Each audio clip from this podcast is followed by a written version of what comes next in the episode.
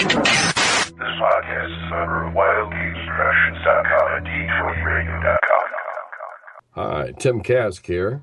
Faced with T P K and have no idea what to do? Well, you might have, had you listened to Save or Die. You burst through the door, you find a small room filled with golden jewels, and a red dragon. He starts to breathe. Save or die! I'm more than twenty tackles, sixty-eight Impala, eighteen open battle, critical damage from my war hammer. I'm going to be too old, every single pound that brought home all of my mighty blow. I lay them low, yes, I lay them low. Welcome to the Save or Die podcast, a podcast about classic Dungeons and Dragons. Bring on your goblin holes and band of oaks, hulking zombies and kobolds, and oh no, no troll, don't slow me down, oh no. Don't dig up delicious, hello, delicious, awesome man. It's like, this ain't supposed to happen. Liz, this Liz, is what Liz does everything adorably. I mean, you know, she, she drinks, she oh, she's out. Drooling in the corner. That's so cute. I, I gotta even, agree. Even yeah, she's just mad, unspeakably adorable. Even when you're mad and you cuss, you're adorable. Yep. Snoochie Boochies, everybody. Save or Die, number eighty-seven. And I was worried about burping. Snoochie? Woochie? Snoochie Boochies. Snoochie. Is, it, is that like Snoo Snoo? Or... uh, G- Jay and Silent Bob. You, you need to Never watch mind. Clerks or any of the Jay and Silent Bob movies. Yeah. True. Anyway. That's still out of Mike's mouth. Oh. Fab Four, once again. D M Mike with D M Liz. Hello, hello. D M Jim. Greetings, programs. And D M Glenn. Oh, let's say hello out there. And this time we're doing the, what was it, the hot tub email time machine? Yep, that's it. Because we've got emails from the past that we need to visit. Is this far too many? We do. Mm-hmm. This only catches us up to January twentieth. Yes. Ah. Yeah. Okay, so we're just blowing a hole in the email bag. We're not killing it. No, we yeah. are by no means killing the email bag. That's if if, if nothing else, we're just trying to make it into a fair fight again. Mm. Is this, oh, yeah. is this gonna is this gonna end up as a monster and say one of Mike's games or something? The email bag. Mm. Oh, it might kind of like be. A bag of devouring, only you only open of it emails, up and, and mail comes flying out and hits you in the face. Or something. Sounds funny. All right. Well, before we get to our email cornucopia, ooh. What have we been doing since the last episode, Jim? I like Somebody. it when you use those five dollar words there. It's kind of hot. S- somebody got a thesaurus for Christmas. Gygaxian. Yeah. Uh, well, I mean, thanks to deadlines and GaryCon, I haven't done any gaming, except maybe this counts. I invented a game for GaryCon. Woohoo! Does that kind of count? I think that counts. Um, I'm running uh, my version of uh, D C C R P G Mutant Crawl Classics, and I wanted some swag to give my players, because the D C C players all get swag from Goodman. So I uh, found a guy and made these uh, green D six, and the numbers two through six are in the broken glass font, like Gamma World and Metamorphosis Alpha logos, mm-hmm. and the uh, one pip is a radiation symbol. Oh, And, I'm envious. I'm and, envious. And because I'm keeping the dice currently in a Chester drawer with my grandfather's World War Two radium uh, pocket watch, they will actually be radioactive. Ooh. Sweet. So I'm, you I'm, can't I'm, get radioactive dice anywhere. That's right. You can't guarantee the luck of a die, but I can guarantee these will be mildly radioactive. I mean... And you might get some kind of mutation. Yeah. I don't like think, being I don't able take to, any responsibility uh, for that. Like being able to like roll dice with your mind. Ooh. So uh, cool. I, those are to give out to my players, but anybody can get one. Um, it's a contest I'm running all GaryCon long. You just come up, roll your D six against mine. You win. You get a radioactive die. I win. You have to go buy Jim Ward a Coke. Hmm. That sounds great for Jim. Or, well, there's a whole list of people like Joseph Goodman and Tim Kask. And okay, so you're going to share the wealth, as it were. Oh, I thought it was pretty ingenious. You know, free sodas yeah. all weekend long. Free, yeah. Do you get any free sodas? Well, I'm I'm technically on that list, but I don't care. Okay. Cool. Glenn? Well, before I go on, I want to say uh, rest in peace, Aaron Alston. Yeah. Yeah, yeah, that sucked. Wish I would have known you, but uh, you were a great guy. Thanks. And also, you're a Champions guru. Yes, the Champions and D and D and Star Wars guru, I found out. Um, and I'd also like to say, um, you mentioned Jim Ward. Um, best of luck recovering. He just had a stint put in. And uh, he's I hear he's recovering nicely. So cool. Now that I brought the program down. no, no. I, I exchanged emails very, with Jim this morning. He's in good shape. Good, good. This very special episode of Save or Die. Um, let's see. What have I been doing? Uh, I did my Star Wars game Thursday. Mm. Um, had a lot of fun. Um, we're still trying to get out of port. Sounds like our game, Liz. I know. We got got out once, then we went to another port, and now it's going to be another three games where we're not going to be able to get out of port again. Stuck um, in Docking Bay ninety-four. Something like that. ninety-four. Well, actually, this is going to be my last Star Wars game for a while because I start read through and rehearsal my next show Monday. Woohoo! And uh, that's going to be going for a couple of months. So, uh, but I'll still here be here with you, Save or Die people. Oh boy! Aww. Dun da da. I also got some stuff. I managed to find I, – I have no basic stuff to buy. I have no basic stuff to buy anymore. I bought it all. Um, but I did manage to find the Monsters Compendium at Half Price Books, eight bucks for three volumes of these huge binders. So eight bucks altogether or eight bucks for each volume? Eight. At twenty-four, okay. twenty-five bucks. Um, it had volume one, volume two, plus the Forgotten Realms appendix, the Dragonlance appendix, the Outer Plains appendix, the Greyhawk appendix, and the Fiend Folio appendix. Taco.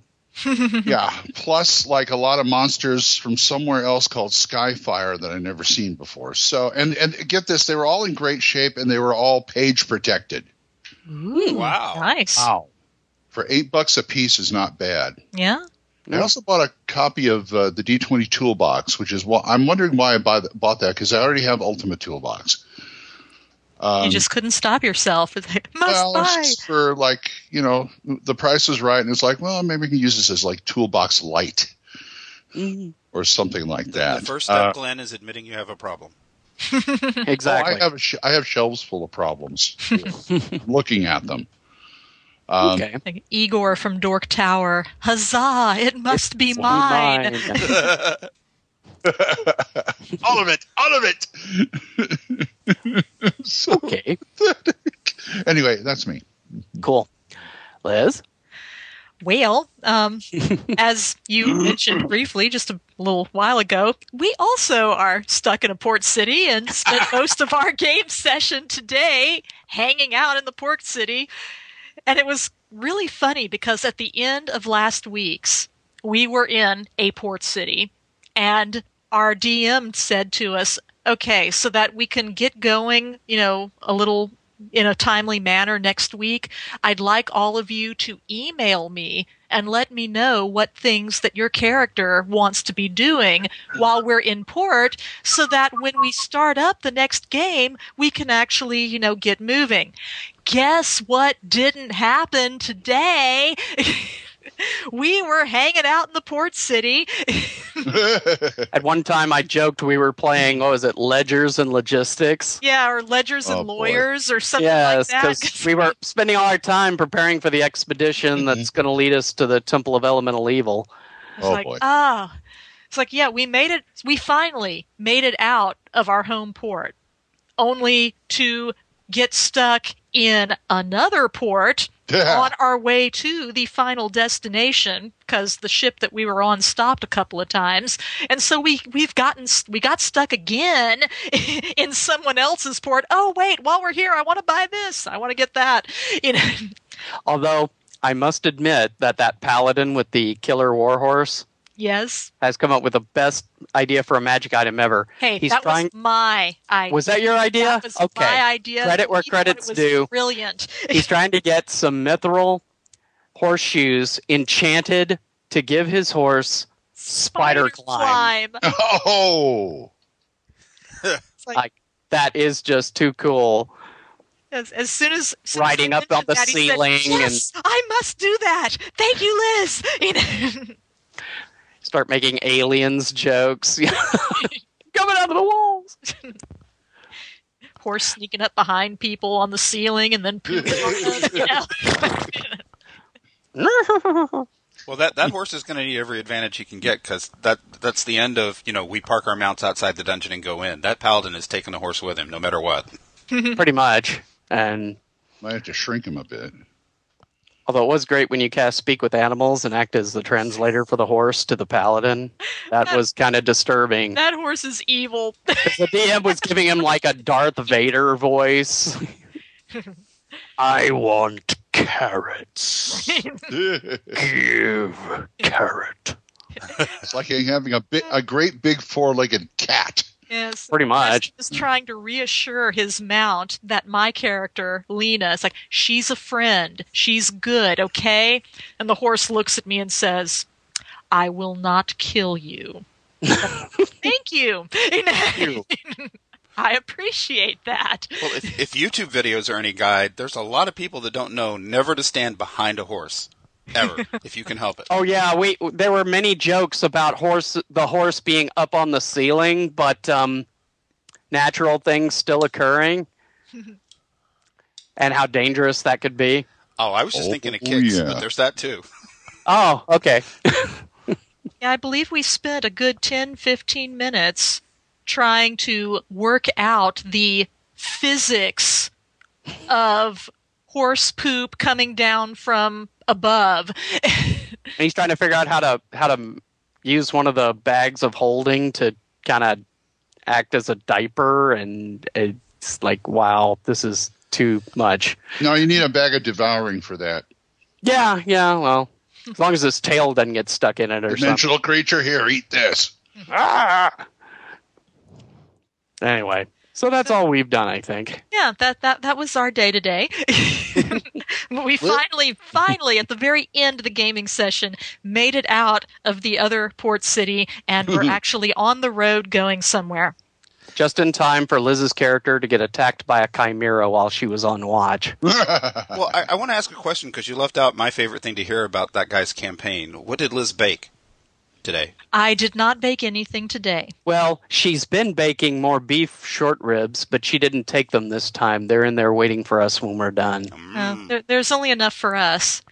I normally get them with when I go to the grocery store, and there's usually a little section, you know, the manager's special, and it's usually meat that's about to go bad if you don't cook it very quickly, and so they mark it down. And that's usually that's the only time. That's so special. Well, it's still good. You just have to use it, you know, very fast. You can't just take it and then put it in the fridge for a couple of days. You know, it's just something, buy it, cook it, you know, immediately, and it's all right. But um, that's usually when I buy my short ribs, because they're pretty expensive otherwise. And they had a small pack of, of three little short ribs. So I got that and just stuck them in the slow cooker all day while we were gone gaming. Man, when, so, when, how most people retire and go to Florida, when I retire, I'm going to Denton, Texas. Denton is where it's at. And demand regular games. Then when an episode doesn't go up quick, I'll just walk a couple of blocks and knock on Vince's door. Hey, put the episode up. I'll do it for you. Let me get on your computer. Up yet? Up yet? Love how about that. Now? How about now? Is it up yet? We love you, Vince. Snoochie boochies. No comment. Anyway. Alrighty. Well, then. Liz, Liz do we say... have any emails? No, we have no emails. I had to say that. We have no emails whatsoever. All right. Well, see you, ever, see you later, everyone. Good night. Briarch. Shortest episode ever. And poor Liz gets to read them all. Woohoo. Get down, get down, get down, get down. The Save or Die email hot tub time machine. Come here, you scrumptious little beauty. Here I go once again with the email. Every week I hope that it's from a female. Oh, man.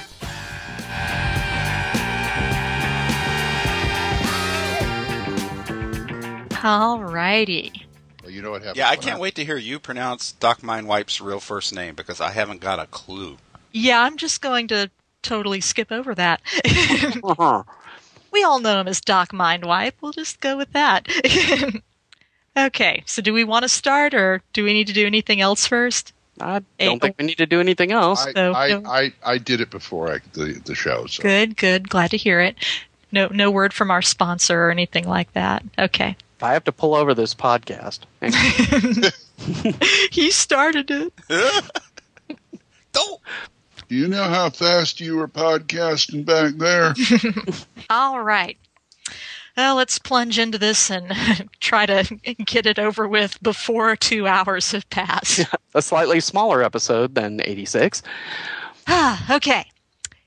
Our first email is from Jonathan. Jonathan. Jonathan. I, I'm pretty sure it is not our Jonathan from our game session. Not the magic user Jonathan who yes. fireballs everything. Okay, Jonathan writes... Hello, Save or Die crew. I'm a youngish gamer, born in eighty-six, and spent much time bouncing between various systems. I ran a pretty successful Pathfinder campaign until a T P K. Ouch. How did that happen in Pathfinder? Oh. That'd be a story all by itself. Tried four E, didn't like it. Tried the five E playtest and liked some of the ideas, but I don't know about the complete package. I've heard that a lot. Mm. So I decided to give the O S R another shot. I've tried a few times before, and it was never what I was looking for and couldn't wrap my head around some of the things. This time, it seemed to stuck. I'm in, and I can't seem to work up the desire to run Pathfinder again, much, ah, to, my, much to my wife's dismay.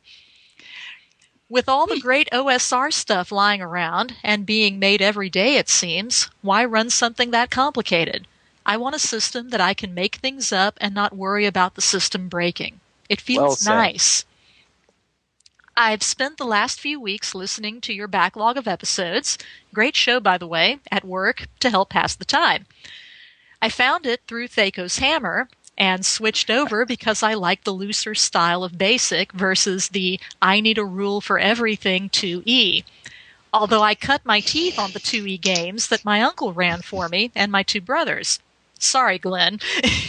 I, but I, this is one of the few shows I've seen where Thaco's Hammer is the entrance podcast and not the other way around. It's a I gateway love, podcast. You're the yeah. gateway. I, I love it. Glenn doesn't care what you play. Just listen to Thaco's Hammer. Yes. Yes. You can play whatever you want. Just keep listening to his podcast. That's right. In episode seventy-nine, Realignment, Jim happened to mention that he couldn't see a lawful or lawful good thief.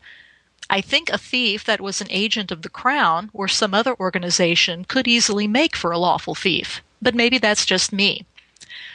Also, I figured I could throw in my two cents on how I view alignment in D and D. Although I don't use it in my Frankenstein homebrew, melding several O S R games together with just a touch of Fate Accelerated Edition using White Hack as a base. If I were to use the alignment system, I would use the three-point system, and almost all mortals would be neutral.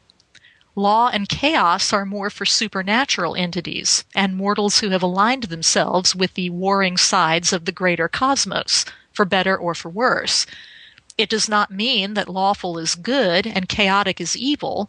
Most mortals would not like pure lawful rule, and fewer would like pure chaos to reign, even if they were devoted to that side. Anyways, thanks for the show, and I hope you manage to keep it up for a long time into the future. Jonathan. Thanks, Jonathan. Yeah, thanks. Um, it sounds like, it, as far as his alignment, that sounds pretty... Uh, his view of alignment sounds very close to Michael Moorcock's Elric series. Hmm. Um, when in doubt, law and add, ca- you can always add Moorcock. Oh, if right. only Crispy were here. Yeah, not the same without Crispy. Oh, well. Well, how do you think his view goes with, say, the um, Three Hearts, Three Lions book? Um, kind of, too, except I think Anderson's Three Hearts and Three Lions... Yeah, Three Lions does tend to be more it an assumption of law is good and chaos is evil. Mm. Um, yeah, it's not quite absolute, but yeah, there is kind of that implication there that humans inherently prefer law. But as far as the law and chaos being, particularly chaos, was very based on the supernatural entities in Anderson's book. Elves were of chaos, too, which I thought was kind of cool. For once, the elves are the bad guys. Yeah, in a three-point alignment system, you don't have a problem. I mean, a lawful thief could be, you know, the tax collector. It could be the king. I mean, the king can just pass a law and decide you owe more taxes. Boom, you know? Yeah. That's kind of stealing. And, if, and as far as a lawful thief, I mean, you know, one could argue James Bond would equate to a lawful assassin. You know, so why couldn't you have a lawful thief as long as he was doing it, you know, as like royal espionage or that sort of thing? Remember, way back when there were pirates, but there were also privateers. Yeah, with their and, letters of marque. And what was the difference? Those there's they they had they had the license for it. Uh, no, the difference was whose ships they were attacking. Right for that, yeah, right. But there you go, same yeah. thing. Yeah.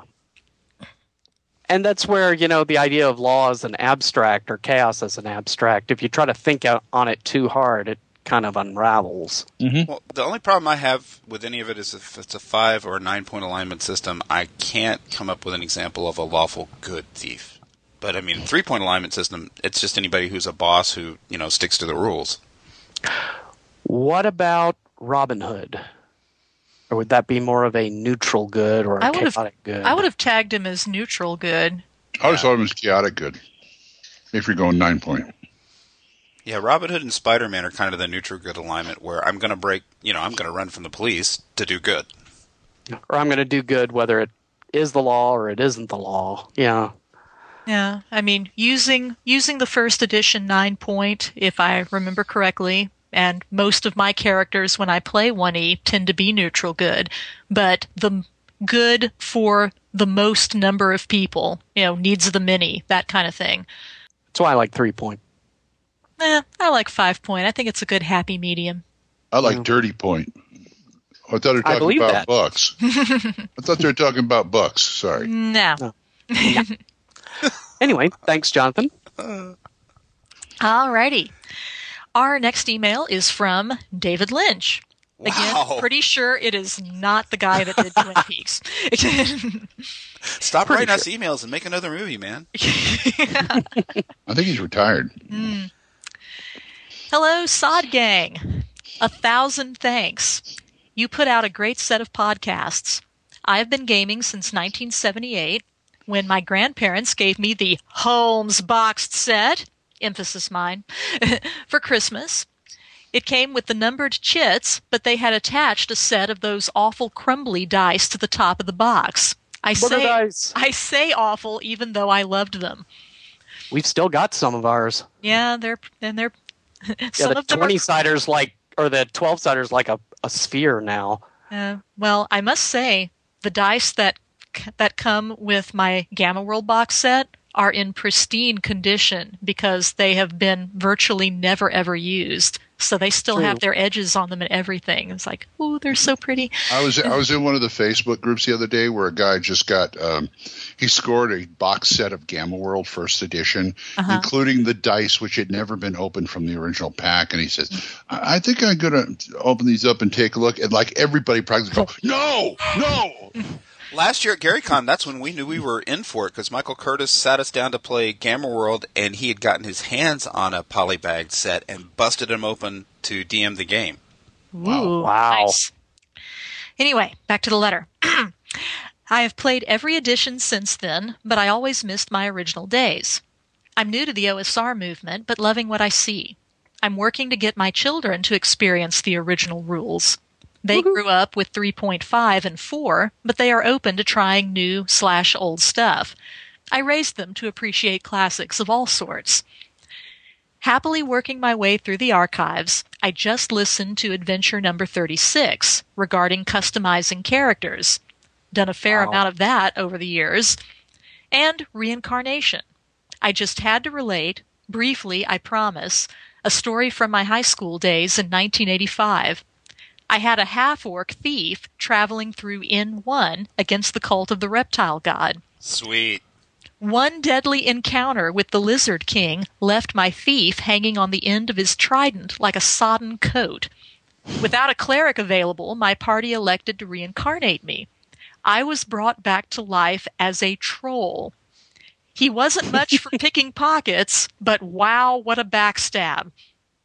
Eventually, they returned me to half-orc form with many jokes about whether my appearance had improved. Anyway, that was our experience with reincarnation, and thinking about that made me think about the fact that some of the most memorable game times for me are related to the death of a character. Not in a sour way, but in a funny-to-look-back-and-laugh-now reminiscence. What about you all? Any funny stories about character deaths? I know I have more. As an aside, I would like to say I absolutely love Thorhammer's Home seventy-seven. I found a copy of it, and it so closely matches the way we used to play. I'm thinking of using it as the basis for my home game. Thank you again, and for a great listen, traveling to and from work. I so hate the radio. Too much repetition and nonsense. Good gaming, David Lynch. I'll and tell you, David. Oh, go ahead. I was going to say, he also includes, he even says so, shameless plug, and he has a link to his blog, which we will include in our show notes when you download this, so take a look. It's Teacher Trooper Gamer Dad at blogspot dot com. Well, I'll tell you, David, if you like Home seventy-seven, try finding for free Mazes and Perils. Well, Home seventy-seven's free, too.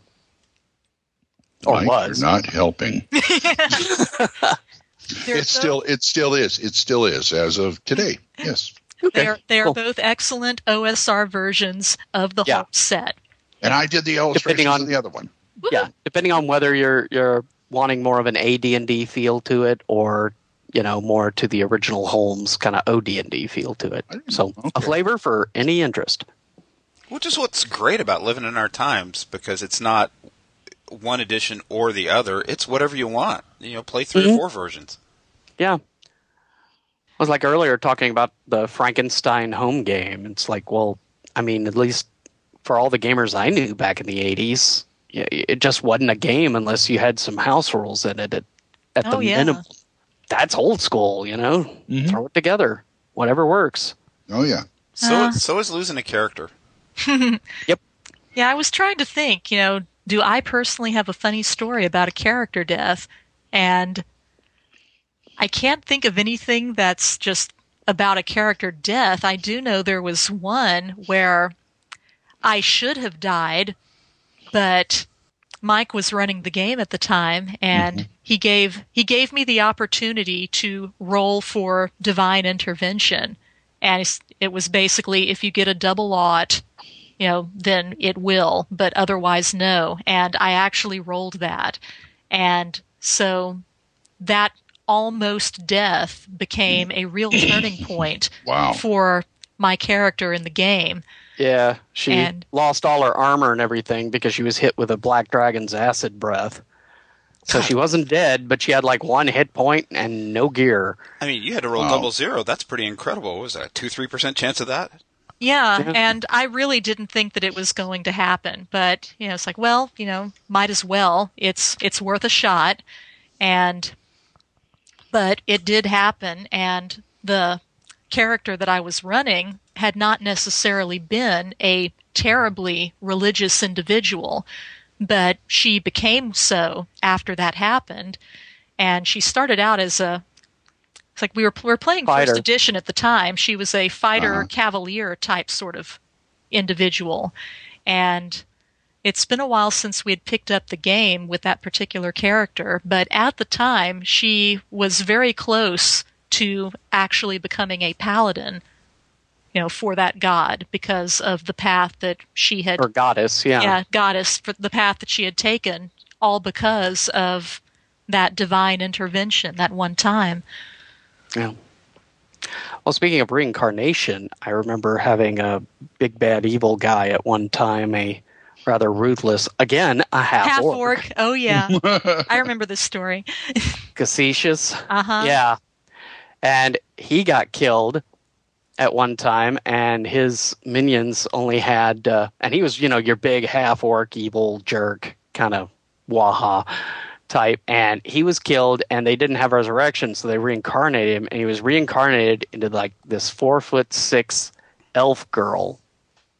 But okay. She still had the personality of, you know, the brutal half-orc guy, and she's just this adorable little red-haired elf chick.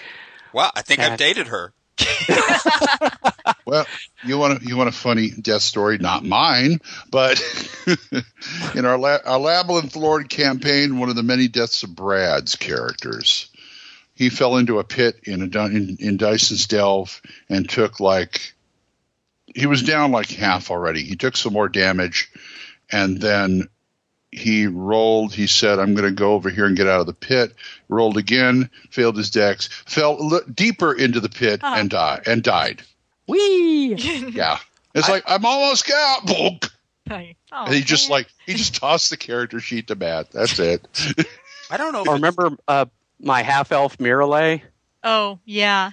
When the pal- yeah the local cavalier was trying to spear this. Uh, Wyvern, and oh, he missed, and instead got a critical her. hit with a lance on my back. Yeah, oh, killed. Oh yeah, and the D M felt awful. Like, dude, I am so sorry. This is how the dice roll. But you know, if you want, I can maybe try to figure out. And I'm like, no, no, no. That's what it rolled. She's dead. That's fine. I don't have a problem with it. I don't know how funny it is, but I know my most spectacular character death was in our very first campaign. We were all freshmen in college, eighteen years old, and there were three of us that were the three main players in our first D M's uh, campaign. Uh, and the two other players' characters are actually the basis of the character Sir Bruno and Siobhan, the elf cleric, in my comic strip. And uh, we were just eighteen, and we were obnoxious. And we put this poor guy, uh, the D M's name was Lonnie Barnett, we put him through hell on a weekly basis. And Lonnie wasn't the most even-tempered guy to begin with. And one night, we were just torturing him doing stupid stuff. And he got so pissed, he put all his books down and made his universe explode and didn't run that campaign ever again. so, so my character died when the entire universe exploded. Well, if you gotta die, you know... Basically, can I save for half? That was the end of Flavin, son of Ribo. Oh, well. Ribo Flavin. Ha, ha, ha, ha. Was told, he elf? Or? I told you we were obnoxious. Oh, yeah. Remember that board game that came in Dragon called Flight of the Boodles? Yes. Oh, God. Yeah. Ben and I ended up making characters based on Boodles. And everything, we, we named all our gear, various... of the term boodle, and yeah, we caused the D M to just start screaming at us and slam his books down and stalk off, refusing to play again, because we just really, yeah. Well, you know, when you were thirteen, it was hilarious. But anyway. It always is. Yeah, yeah. Till someone dies. Okay, well, I hope that gave you all the information you wanted, David. Perhaps a little more than you were looking for, but probably. There you go. Yep. All right. Our next letter is from Montana Squires. There Montana. Hey, Cole. Anyway, he writes, "Hi, Save or Die gang. The X P progression in classic D and D tends to move at a slow pace, which is not always feasible in a campaign. Have you guys ever played around with the X P tables or X P rules in any of the classic systems? Thanks, Montana. P S. Since Spellburn has their own acolyte, I'll petition to be the Save or Die hireling." Oh, that's awesome! Yeah. Although we don't, I don't want to pay him, so maybe we'll just make him a henchman. Head uh, henchman. Yeah. Henchman sounds pretty cool. He's bucking for oh, wait, wait, I got this. He can be the Save or Die torchbearer. There you go. Yeah. We'll put a D twenty sweater on him and bring him out at ball games. I was going to say, if he's our mascot, though, don't we have to make T-shirts and stuff with his with his face on them? Just have a giant paper mache D twenty, and he can stick his legs out the bottom and run around. He's right, though. X P progression in classic D and D can take a while. That's why uh, you guys got to man up and take your chances with a deck of many things when you see one. I've got this bad, bad vision of, of a T-shirt with a giant D twenty with Montana's face right in the middle. Yeah, let's go with Torchbearer, I think. Okay. No. But yeah, um, any D M who gives a party of first or second level characters access to a deck of many things is evil. Thank deserves you. What he, I, I, just, I just did that. Deserves it. Thank you. You're evil. They were all first level. Now one of them's fifth level. So it worked out for him. What about the other guys? Uh, a couple of them went down, and then they got some wishes, which they could have used to wish for levels, but they needed to wish people's souls back on their body. Priorities. Yeah, yeah. But your your soul is a part of your body. Yeah, but my body is now seventh level. Is that awesome or what? Yeah, it, it can be rough. I've usually kind of compensated with role-playing bonuses, but you got to be careful with that, um, you know, because you don't want to uh, the eternal adage of if you run up levels too fast, it's, it becomes rather dull. Um. On the other hand, I've never been big of playing much above the teens in level either. So, whereas D and D expects you to generally go to about thirty-six. So I guess it depends on just what your, per, you know, what kind of campaign you're running and how long you expect to run it for. What's yeah. the single highest level character any of us have seen for real in person in a campaign we played in? In a campaign for real. I yeah. have played in? Yeah. No, not like your character, but just what's the highest level you've ever seen fifteenth. Played? fifteenth. Um, P C or, say, N P Cs? Oh, no, P Cs. Okay. twenty-second. Whoa. I, yeah. I've never played anything higher than tenth or eleventh level. Yeah. I, I don't normally play high-level characters. I think they're... I tend to think they're a lot more interesting when they're low-level and everything's hard. Um, 'cause... At that point, you know, you find a plus one sword and you're just, oh, wow. Yeah, and, you know, when you get to be tenth or eleventh level, you know, you've got your golf bag of magic items at that point, and things don't seem quite as, dare I say, magical mm-hmm. to me anymore. Um, so I've, I've always had a, I've always had a preference for playing low-level campaigns. I think they're a lot more fun for me. Today, I totally agree with you. I, I was of a different mindset back then. And, but, but yeah, we ran some twenty-second something level characters. We worked them up and then ran through some of the companion modules, uh, most notably Maelstrom. I forget, is that C two, C M two or C M three? Something like that. How'd that work out for you? Uh, well, um... pretty okay until until we figured out that it was really just a replay of Odysseus. And then the D M started having to try to pull stuff out that we weren't expecting.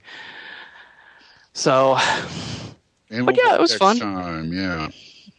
But of course, part of it going through there is you each, we each had a small army with us, you know, fleets of, of ships.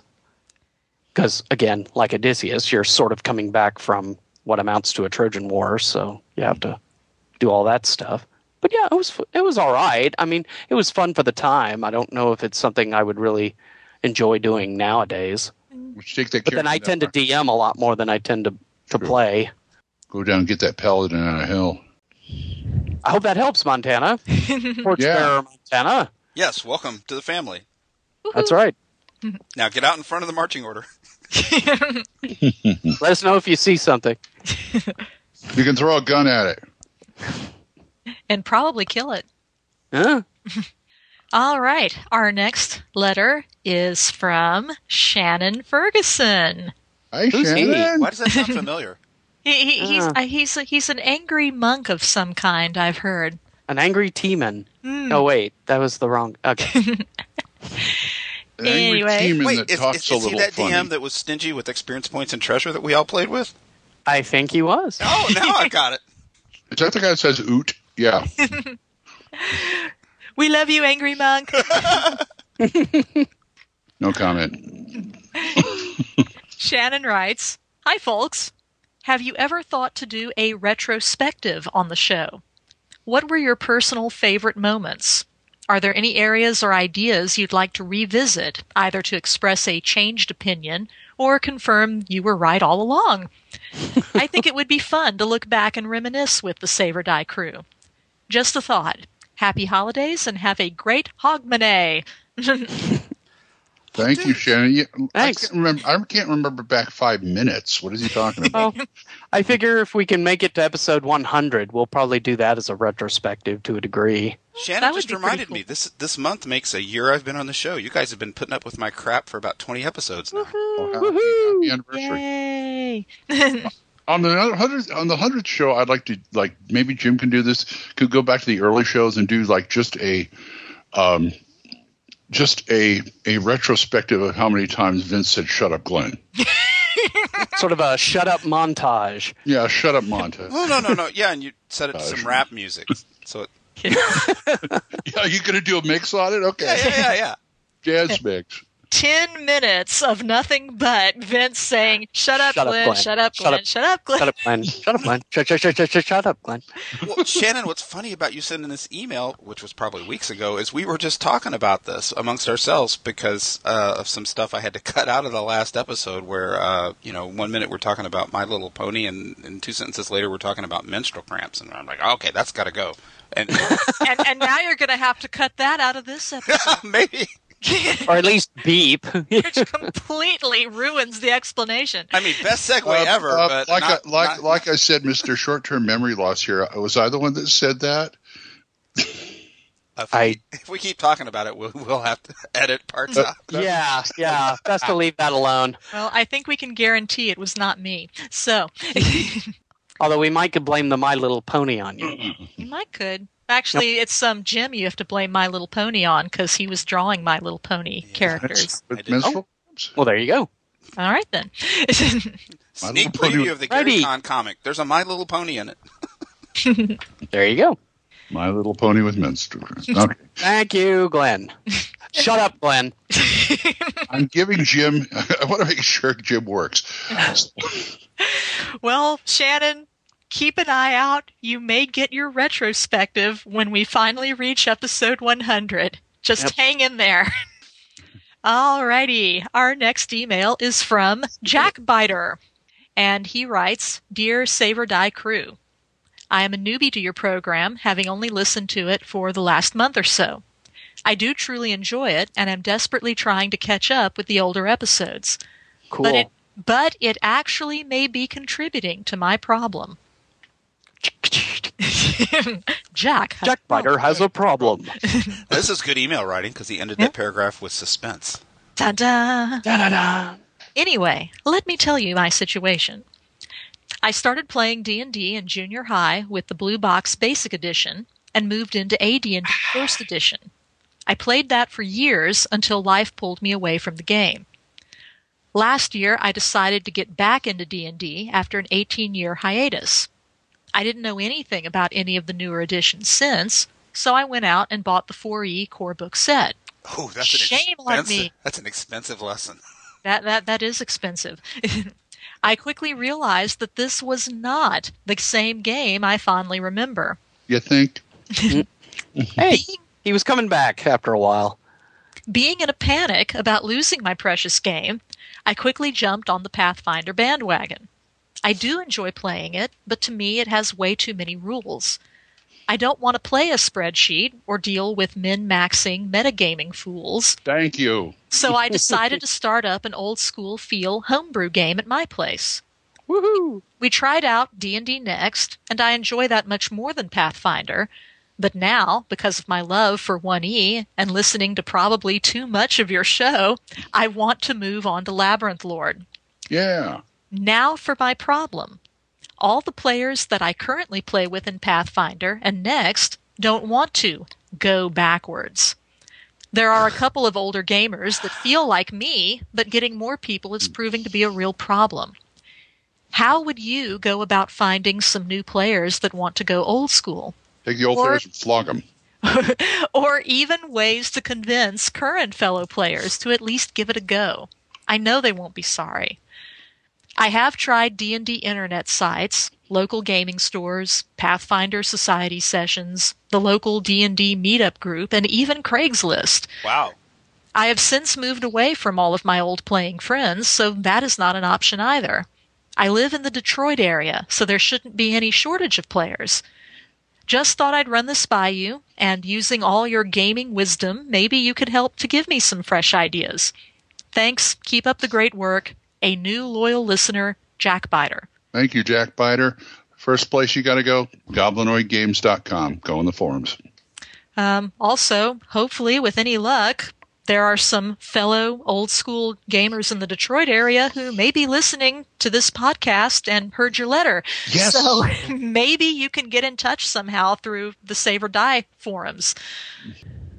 I'll assume he's tried places like Dragon's Foot, et cetera, yeah. as well. Yeah. Well, he did mention um, internet sites. Right, mm-hmm. right. Um, about the only thing I can think of, and it tends to be a pervasive problem with a lot of the people who have played in the newer games. Um, what you might try to get across to them is older versions of D and D are actually more empowering than the later versions. Now, I know they'll say that's impossible, but it's true. A lot of these games, it's like, well, because they have a detailed skill system or feats or whatever, they get into a mindset of, if I don't have this ability, I can't do X. Yes. And the beauty of old school gaming is, as long as the D M thinks there's a chance, give them an attribute roll. Give them a saving throw. Let them try anything. Um, if you can think up something weird to try, do it. But a lot of them are like, well, if I don't have this skill or this feat, I can't do it. And they don't even try. So in reality, they're actually looking at a more limited right. game system. Maybe you can try approaching them that way. And if that doesn't work, try drugging them. Yeah.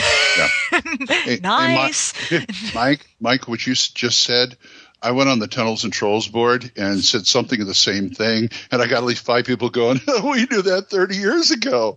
What are you talking about? Yeah, and that's that's something that kind of grinds my teeth when some of the newer people try to say, well, but the ga- the state of the art of role-playing has advanced from the eighties or seventies. I'm like, this isn't electronics. This is a tabletop R P G. Virtually everything you can point to, quote-unquote, nowadays, I can find a game back in the seventies or eighties that used it then.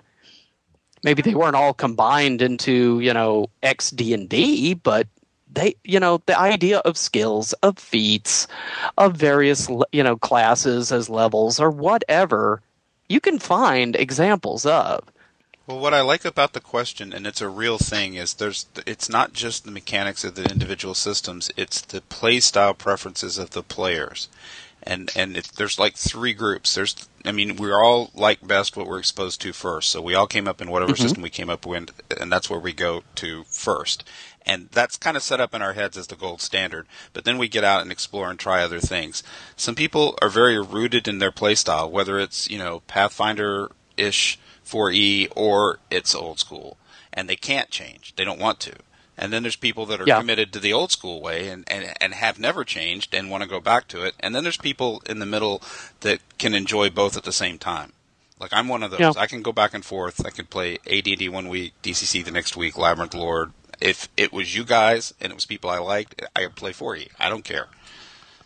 But yeah, if you... well, I mean, we play two E. It's not my first game of choice, but...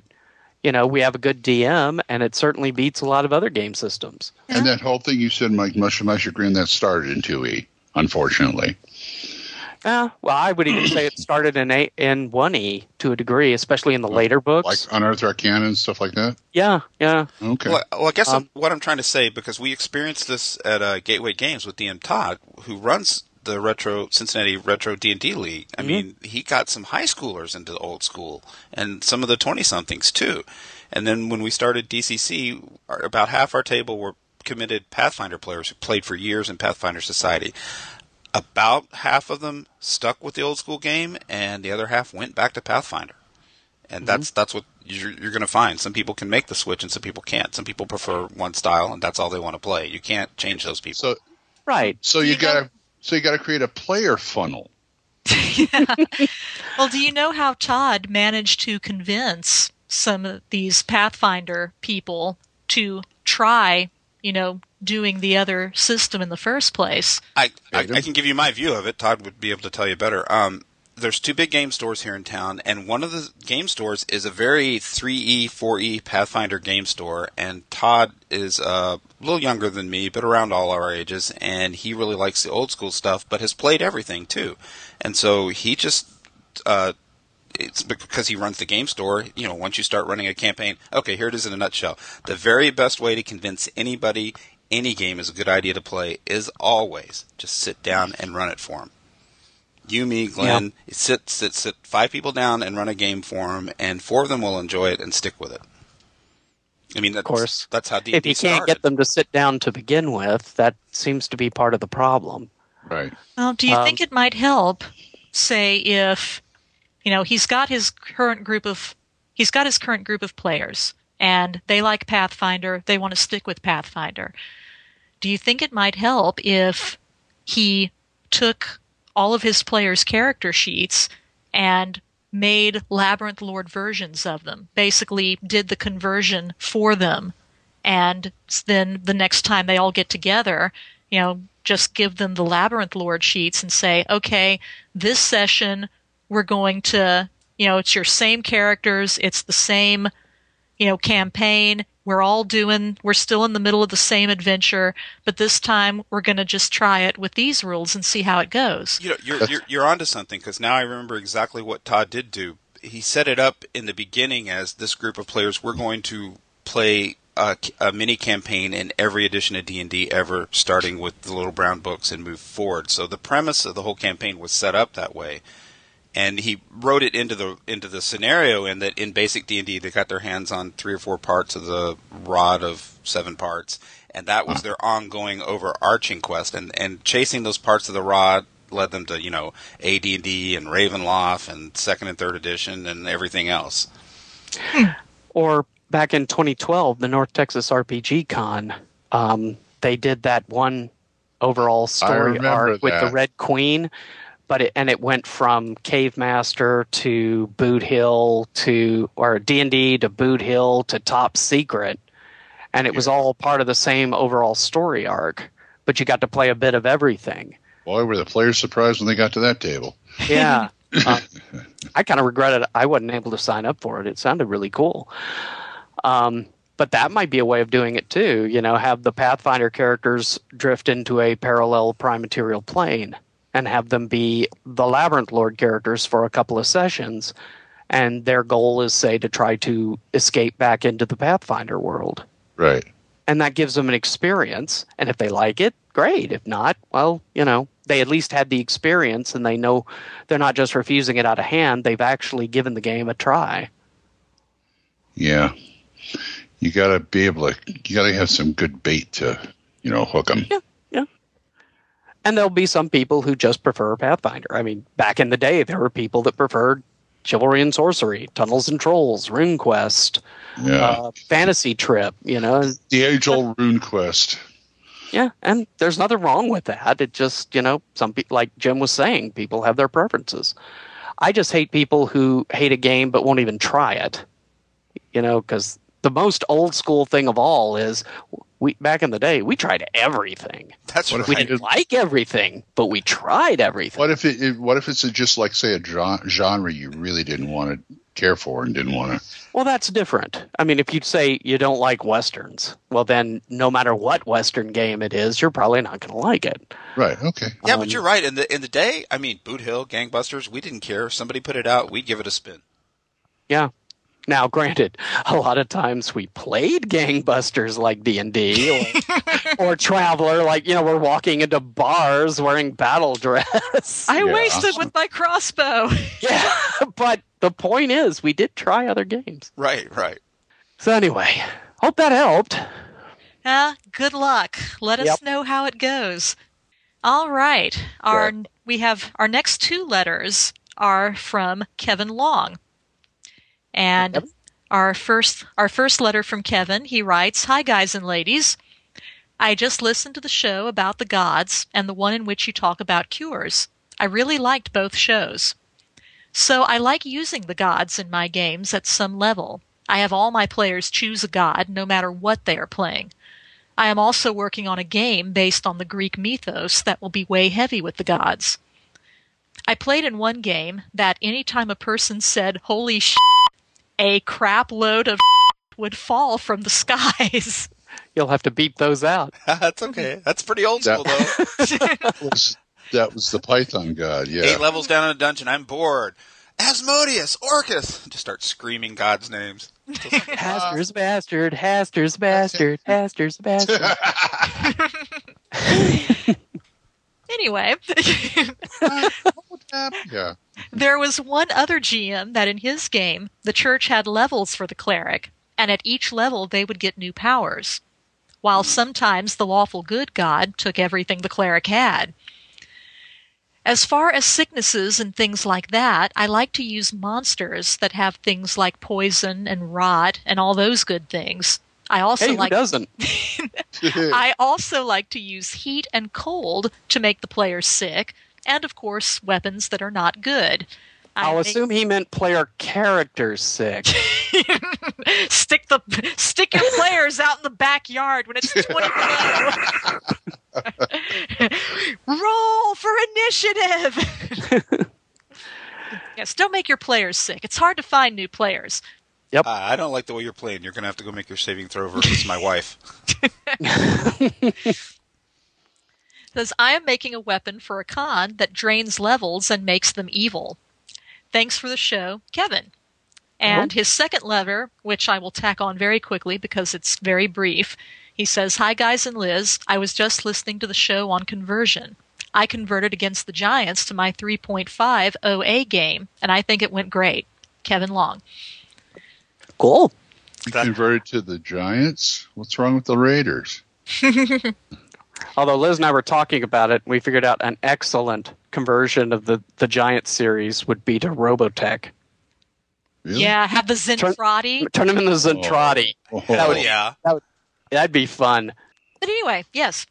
Um, I do think that's an interesting idea that he mentions. Um, the G M he was talking about, the church having levels for the cleric, and at each level they get new powers. It's very paladin-esque. Mm-hmm. Interesting. Or like two E did with the various priests in the Legends and Lore book. Mm. You know, each cleric had a certain ability at a certain level depending on who they worshipped. Yeah. Kind of like um, yeah, the cleric I'm playing in Chase's game as a Morning Lord of Lathander. As she gains levels, you know, mm. she every so often gets little bennies that she's able to do because she worships Lathander. I kind of so, like yeah, that. that is a very interesting way to play it. Because in in uh, basic D and D and A D and D, all the clerics get all the same spells. I like the yeah. idea of, you know, you're you're a cleric of Athena. You know, you get a, this one certain thing. Yeah, Athena well, gives you something that no other god or goddess is able to give you. Well, one thing I like about Classic over the Advanced is um, mm. the Classic rules are a lot more fast and loose when it comes to reversing spells, which I think is pretty cool, especially if you're dealing with a chaotic priest, you know, and you can, well, what if you reverse protection from goods, the blight, cause slight wounds, et cetera, et cetera. Whereas the A's, A D and D's seem to get a lot horsier about that sort of thing. Uh, if you play that right, a wizard can use the reverse of power word death and have a resurrection. Yeah, Whoa, yeah. That really? Would be a, that would be an interesting way of using it. There's no trick. Yeah. I it's really tried, fun to, Glenn. I've tried them all. It's really fun to use raised dead on a lich. That's right, right. Yeah. Ah! All righty. Our next email is from D M Dan. Dan. Dan. Book 'em, Dano. D M Dan writes, hi, Save or Die hosts. I just finished listening to episode eighty-two, and I wanted to drop you a note to say that I, personally, enjoy the email bag shows, because it can be a potpourri of subjects and topics. Hey, can so I, I, for one, like them and want more. Can I try, well, my, to, can I try and do my John Hurt impression? Today is your lucky day, Dan. This is all the makings of your lucky day. We did this show just for you. That's right. Also, I too would like to see a continuation of reviews of the X series of modules, which you had mentioned on this episode. Mm. Let me also add a suggestion regarding the A P podcast. A few years ago, the R F I podcast used player characters during their creature feature segment to role play oh, yeah. against battling a monster, with one host as the D M. I think that this could work on Save or Die by giving the added benefit of using the different basic game systems to show some of the unique features of each. O D and D, Basic Expert, Holmes, Mincer.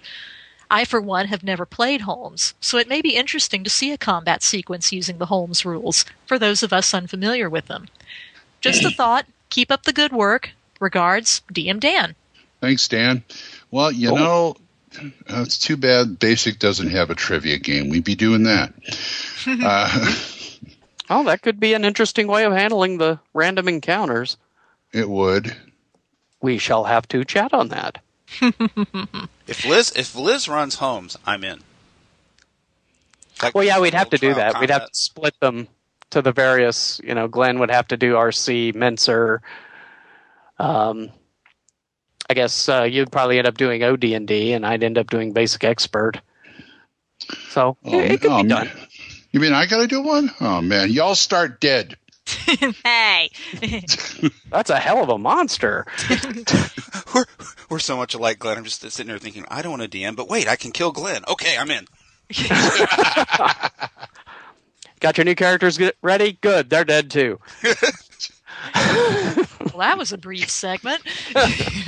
Uh, what do you guys think about re- continuing on with the X-Series reviews?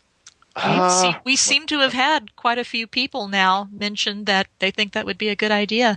Yeah, unfortunately, we've already committed to the Gazetteers for the next thing, but once we get through them, we probably no. could come back and review the X-Series. Alternate. That what? Just get, that, we could alternate. Except that we're also alternating between Gazetteers and new product that people keep sending true, us. True, true, true. So that's it's no like, way. That's in no way discouraging people from sending us product. You understand? Well, yeah. Well, it's like the email show. We don't want to discourage anybody from sending emails. Wait, it's, you know, I got an idea. I got an idea. This worked once before. Mm. Uh, Dan, you should start your own podcast on X Series. I am the demon spawn. You will Get do as I command. As I Your contact is Vincent Florio at. Yeah. I'm just kidding, but we'll get to him, right? Yeah. Oh yeah. I mean, once it may well, take once... a while. It may be an email hot tub time machine. The email yeah. that you send to us in February will eventually get read in May. But hey, we will get to them. The X Series, hey, gives me something basic to buy at half price books now. So okay. Mm-hmm. Or Expert, but yeah. When those all came out, we were off playing A D and D, so I'm actually interested in getting into those for the first time myself. Well, of course, I got Isle of Dread. Isle of Dread. Castle Amber was fun, though, but then I, yes. I liked the Amber novels, so... Is there? Is there? Oh, uh, by the way, I told you one of one of the box sets I got for Karamikos for second edition is Mark of Amber, which is basically a sequel to Castle Amber. Hmm. Oh, okay. Uh, with a stupid C D and everything. So, anyway, a stupid C D. Yeah, well, I, I, I've never encountered a smart one, so it's probably a it was, it probably was, run of was, the mill. It was three D six in order. The C D didn't do well. Ah, okay. So you ended up being a fighter. Yeah, I guess so. Okay. Well, well we're we glad will... you like... Sorry. No, go ahead. I was going to say, well, we're glad you like the email episodes, Dan. And you are, as we said, this is your lucky day. Your letter got read on one. And we will get to the X's. And they don't have Rahasia too, don't do they? No. I was hoping to get Crispy oh. back on for that. Oh, uh, Rahasia's the bees. Oh, okay. I thought they may have did a sequel or something. Not that I know of. So we could have more for the... mm. Yeah. Oh, come on. You guys, keep say, you guys keep saying, have Crispy on, have Crispy on. I think Crispy's a mythical being. I, You know, where is he? Let's get him on. Hey, we proved Matt real. Now, come on. Well, we'll figure out, you know, when maybe we can... Con- if he's listening, and I'm sure he is, he can contact us, and maybe we can see about getting him on the show again sometime. It would That's be cool. Right. Maybe if on the hundredth, if nothing else. Yeah, I was about to say, we, we need to at least try to get a lot of our past hosts on the retrospective show. Oh, because I, I hear retrospective show, and I I see, you know, listening to four hundred hours of episodes to get five minutes of clips. What we should do is have everybody right. back for one show. Mass yeah. pandemonium. Woohoo! Maybe break it into two sections or something. Because it'll be huge. Yes. Vince, welcome back to the podcast you started. Yep. Yeah, we'll do we'll do two halves, and then a third show if Julie shows up. Mm. It's Julie's show. Oh. She's good for a whole show herself, so. All right. Next email. All right. Our next one is from Robert Pinnell, Thorhammer. Thorky. Thorky. And he writes, "Hello, everyone. And here's the thing. Here's the thing. Here's the thing. During your review-a-thons, some of you often have questions or wonderings about components of the item you are discussing that, well, tend to be left out in space, since it is a review-y format and not an interview-y format. Mm. But in some cases, not all, mind you, the creator of the material you are discussing is alive and well, hopefully, and might even be able to explain things these sodcasters are confused about. Put me down as one that would like to see more interviewee segments. Yours with the most sincere affection, Thorky. By the way, Liz, cubes rule, polys drool." Bah! Okay. Yeah. Oh, Somebody, man, we dodged can, a bullet on that one. Can you explain that to me? I didn't get it. Well, Dice. Dice. With the Holmes basic system, it's all it's, everything is D six. Oh, and whoa. So, cubes rule, polys drool. Well, at least D six damage and such. Gotcha. Oh, yeah. Man. I thought I was going to get on well, you. Yeah, uh, we try to have the guests on when we can. Um, I always figured that if we say something in a review that the author, you know, may subsequently hear and want to correct, that they would call a voicemail or send an email in. We should have a rebuttal segment in the show. mm, maybe not. Said to your rebuttals. Save or die, you are completely and totally wrong, and here's why. Then we could have Mike do like an editorial segment. And Dot com. I get to do the editorial What's segment. Wrong with gaming? What's Wrong with Gaming by Michael Stewart. No, no, there's four hosts. We'd have to rotate it. Yeah, yeah, that would be in order. Proficiencies, uh, nine-point alignment system, Uh, anything that's not second edition A D and D or Champions, and I don't know. I, I drew a blank on myself. What do I don't like? Killing characters. Or letting characters live. Oh, no. Ascending, ascending armor class. Uh, um, Things that aren't Holmes. Oh, Pathfinder. Yeah, that's my thing. Okay. That'll work. All righty. Well, the same, the same will be called Pick a Fight with Save or Die. Well, I mean, uh, the, the, the, the part of that, that I mean... We get who we can get when we can get them, but I do like the interview shows in general, where it's just have they are on good. And, and talk to him. Yeah. yeah, talk to him if he's got a product to shill, let him shill it. You know, that kind of thing. Yeah. Well, I assume that you know if if we either aren't able to have the author on, or if we do and something's forgotten, you know, by all means, write or call in to correct any misconceptions. All righty. Thank you, Thorky. And if that was a broad hint about not wanting to be on the show, we got it. All right. Our next email is from Doc Mindwipe. Hey, Doc. Go ahead. Pronounce the name. Dear Sods. Well, he's English. He, now he can do that. Hello. My name is Flaka, and I am a girl. Actually, she's following you, Jim. You know, when we play online, we have no evidence to the contrary. That's true. I mean, true enough. I mean, anybody can fake a profile picture. Yeah, yeah. True dat. Says, actually, me name is, and I'm going to attempt to pronounce this, and please don't kill me, Doc Mindwipe, Brynjar, but you know me as Doc Mindwiped, or simply Doc. I have been dabbling with various magic systems for a long time. I really enjoy creating new systems based on various books and book series. And so I have also dabbled with putting a layer of spell points on top of the Vancian magic system we all know and love slash hate with D and D. At lower levels, this spell point system doesn't do anything for the magic user in terms of limitations, as the number of points he or she would accumulate greatly exceeds the spell levels he or she can memorize. However, at around seventh or eighth level, the points he or she receives starts to become less than the number of spell levels, and so the magic user has to start thinking about these things and get creative in other ways. I did this to prevent the magic classes becoming all too powerful, and thus make the non-caster classes, thieves, fighters, and assassins, more attractive to play. In my own head, the system is quite simple.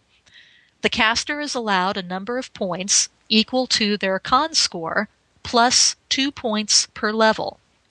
Hence, at first level, a caster with twelve con will have fourteen points. At tenth right. level, the caster would have thirty-two points to cast. So, going with the spell tables, at first level, the caster can only cast one magic missile, or whatever other spell he or she chooses, which is completely in accordance with the books. However, as the caster gains levels, at seventh level, he or she can memorize four first, three second, two third, and one fourth, for a total of twenty spell levels, with the same twelve con caster as earlier. At that seventh level, he or she will have now accumulated twenty-six spell points. At eighth level, he can memorize another one each of third and fourth level spells for seven points, while he or she now has twenty-eight spell points. I still enforce the fire and forget mechanic from D and D. I actually think it's a very good mechanic otherwise, and the caster cannot cast two magic missiles if he has only memorized one. But as can be seen from this small example, once the caster gets high enough levels that their number of memorized spell levels exceeds the number of accumulated spell points, the player needs to start thinking differently and be selective not only with the spells they choose to memorize, but with the spell they want to cast in a given situation. Once the point pool has been used, the caster can now choose to save the day by casting one last spell that will render him or her in a coma for a number of turns equal to the amount of points below zero. So if the caster has two points left, chooses to cast a fifth level spell, he will be in a coma for three turns afterwards, and will need to rest for that same amount of days before he can memorize spells again. To regain the points, a caster has, as has always been done, to rest, and will get back some five to eight points, four plus one d four points per hour rested. Again, not a big problem at lower levels, but can become a small issue once the spell levels exceeds the total points.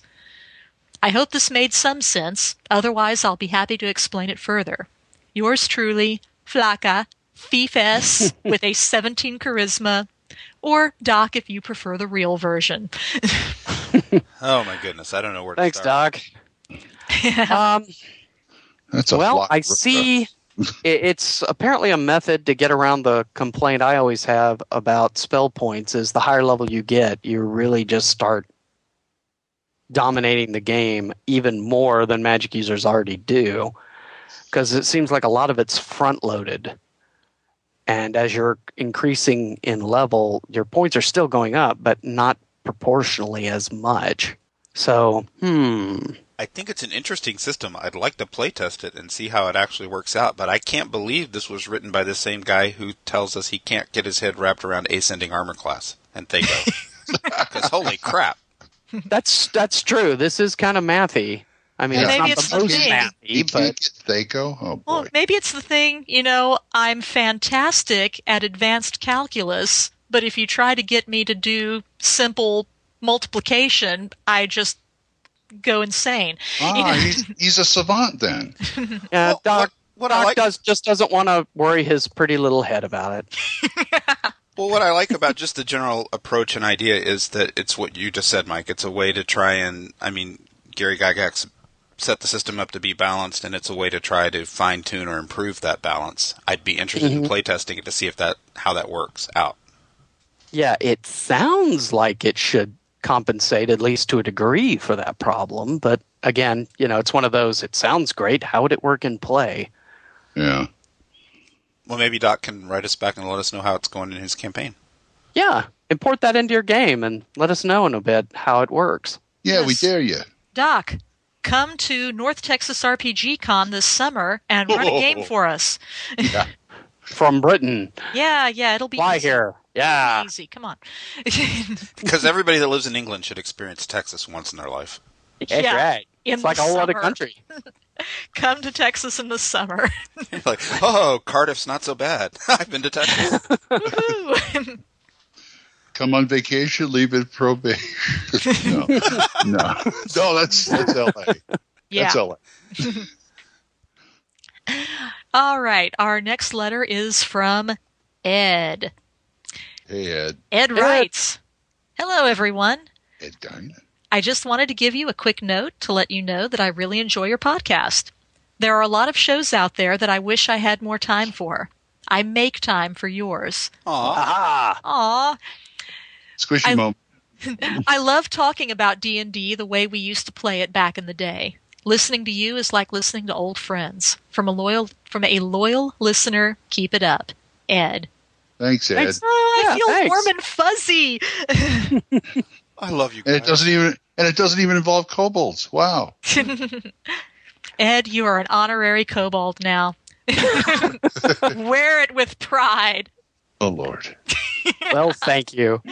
That's better than being a torchbearer, because Mike runs the show, but Liz is the queen of kobolds. That's right. Oh. What a guy. I like to think I more just keep everyone from getting too far off tangent. Yeah, which is such an easy job. Yeah. All righty. Well, next one. Okay, and our next one. Actually, this is our last email. Really? If really? Only. Well, it's our well. Last, last email for this show. Tonight. Quick, grab some more. Ah!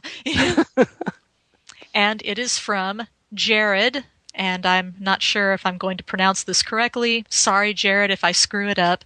Jared Salatin, or Salitin, or something. Sorry, Jared. Jared S. Dear Save or Die hosts, thank you so much for a great show. You're I started listening last year and have slowly caught up to current. This and the R F I podcasts have become regular sources of inspiration for my games, so thanks mm. so much for all the great work. Thank you. I, I was born in the late eighties and started gaming at about the time third edition came out. However, my most formative gaming experiences were in an after-school game that ran from middle school through high school with a D M that started playing in the mid-seventies and never stopped. At the time, I wasn't aware of what edition we were playing, but we loved it. I've since played a good chunk of third, tried fourth and said no quickly, D and D Next, and other systems, yet felt the need to return to those old-school games. Getting in touch with our old D M, I realized that we were playing a house-ruled blend of A D and D First Edition and original D and D. I've since started up my own campaign using that mix of rules and have had a great time introducing old-school gaming concepts to a whole new group of friends.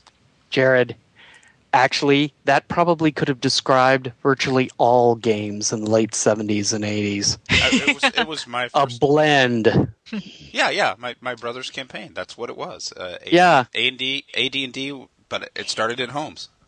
Yeah, I mean, except for going to a tournament, I didn't know anybody who played, you know, for instance, A D and D by the book.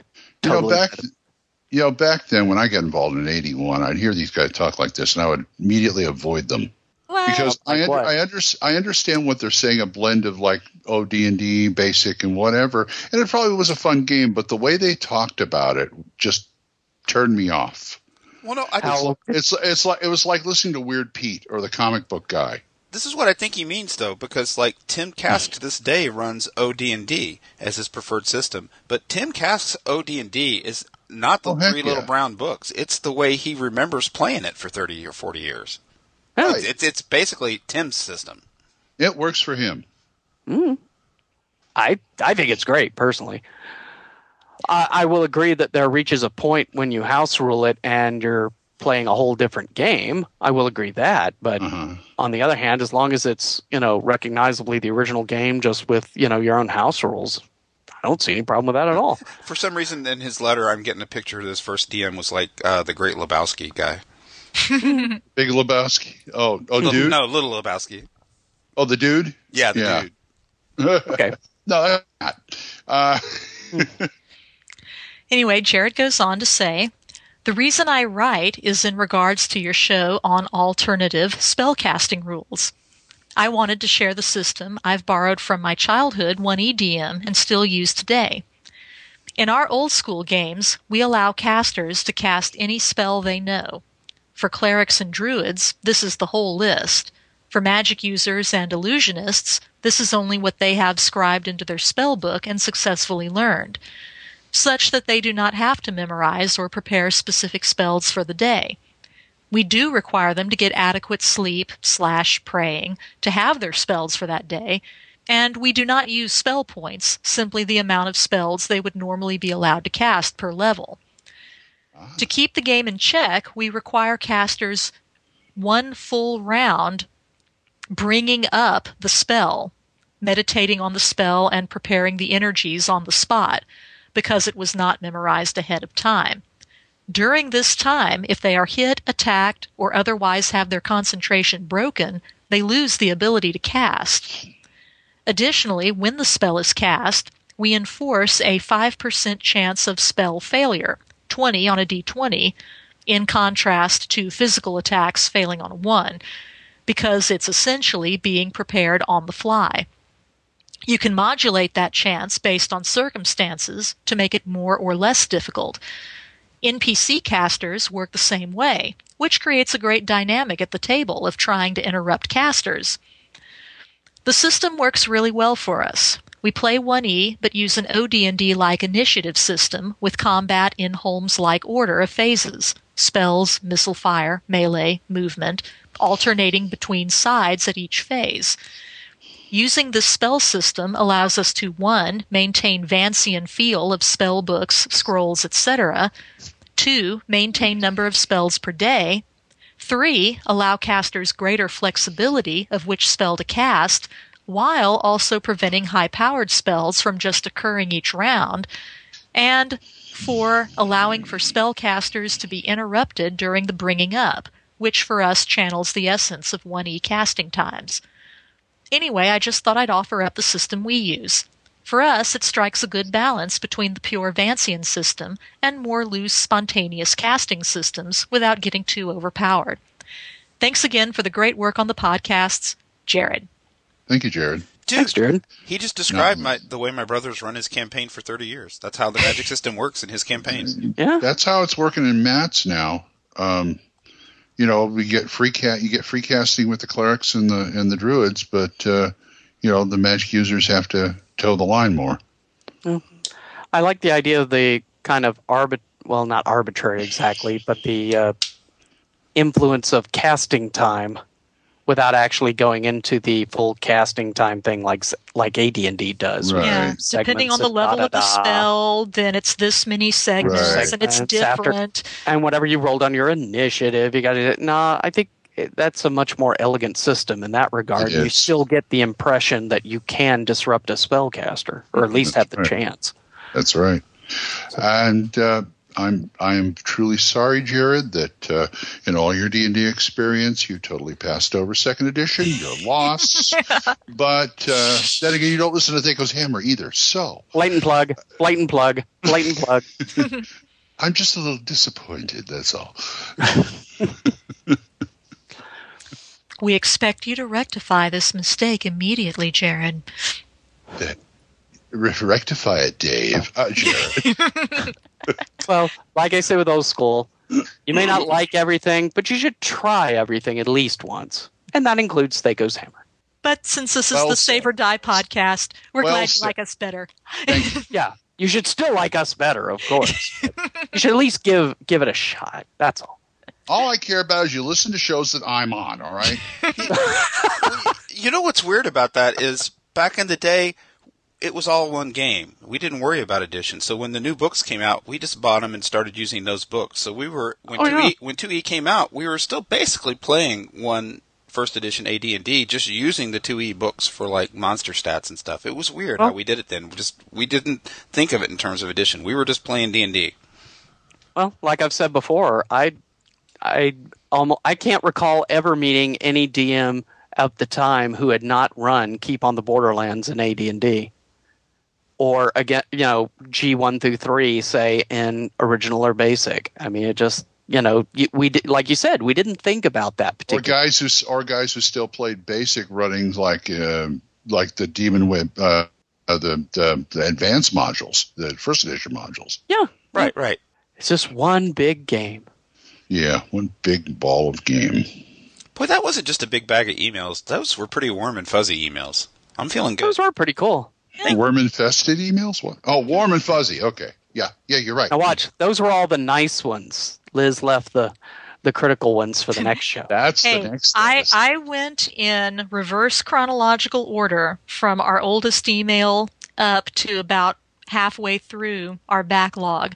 So if people keep if, writing... If there, if there are a bunch of critical emails coming up, you know, it's not anything to do with the order I put them in. It's just all chronological. I, I think okay. we should invent a email point system based on Liz's con plus level. Oh. Yeah, that's well, a rush. And then after like that, that number of emails she's read has has been reached. She has to start making saving throws, uh, or she falls into a coma. Yeah, yeah. Well, you definitely hogged the X Ps this episode reading all those emails. Yeah. Yeah. Didn't cut am, us in on that E P action, man. I am email master now. No longer that. Just email monkey. Yes. No. That's right. Master Monkey. Yes. Email Master Monkey. I am a name-level mail monkey now. Yes. I'm glad I'm not doing the email. So is that how you're going to head down the road tonight? With carrying your mailbag over your shoulder? Yes. My, my now much lighter mailbag, so I can make better time. The postwoman. I'm going postal. Hey, that could be the next email episode. Go postal. Excellent. How about you, Jim?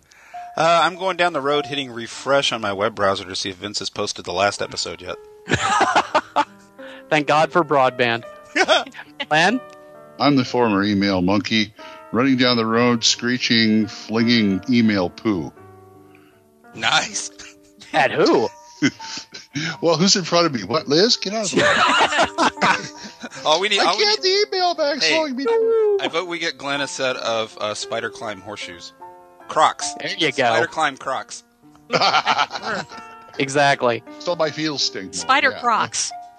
Hey, that's Crocs, a new monster. Spider Crocs. No, it's ever a spider. Gotta stat that up. Spider Crocs. Yeah. Whereas I'm just heading down the road trying to come to terms with my reincarnation as a dire duck hippocampus. Is that, is that like a twelve-sided duck? Yes. Aquatic. A dodecahedron. Oh, there it is. There it is. Ow. Ow. Now there's a Save or Die t-shirt, since we like twelve-siders. And yeah. Thanks, folks. Don't forget to tip your waitress on your way out. That's right. Good night, everybody. Free arc. Bye-bye.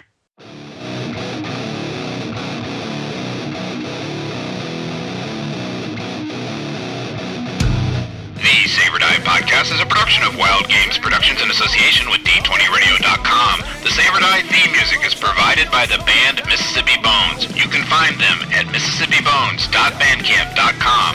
The Save or Die email hot tub time machine was made possible by a generous grant from the Gallifreyan Society of Time Lords and by emails from listeners just like you.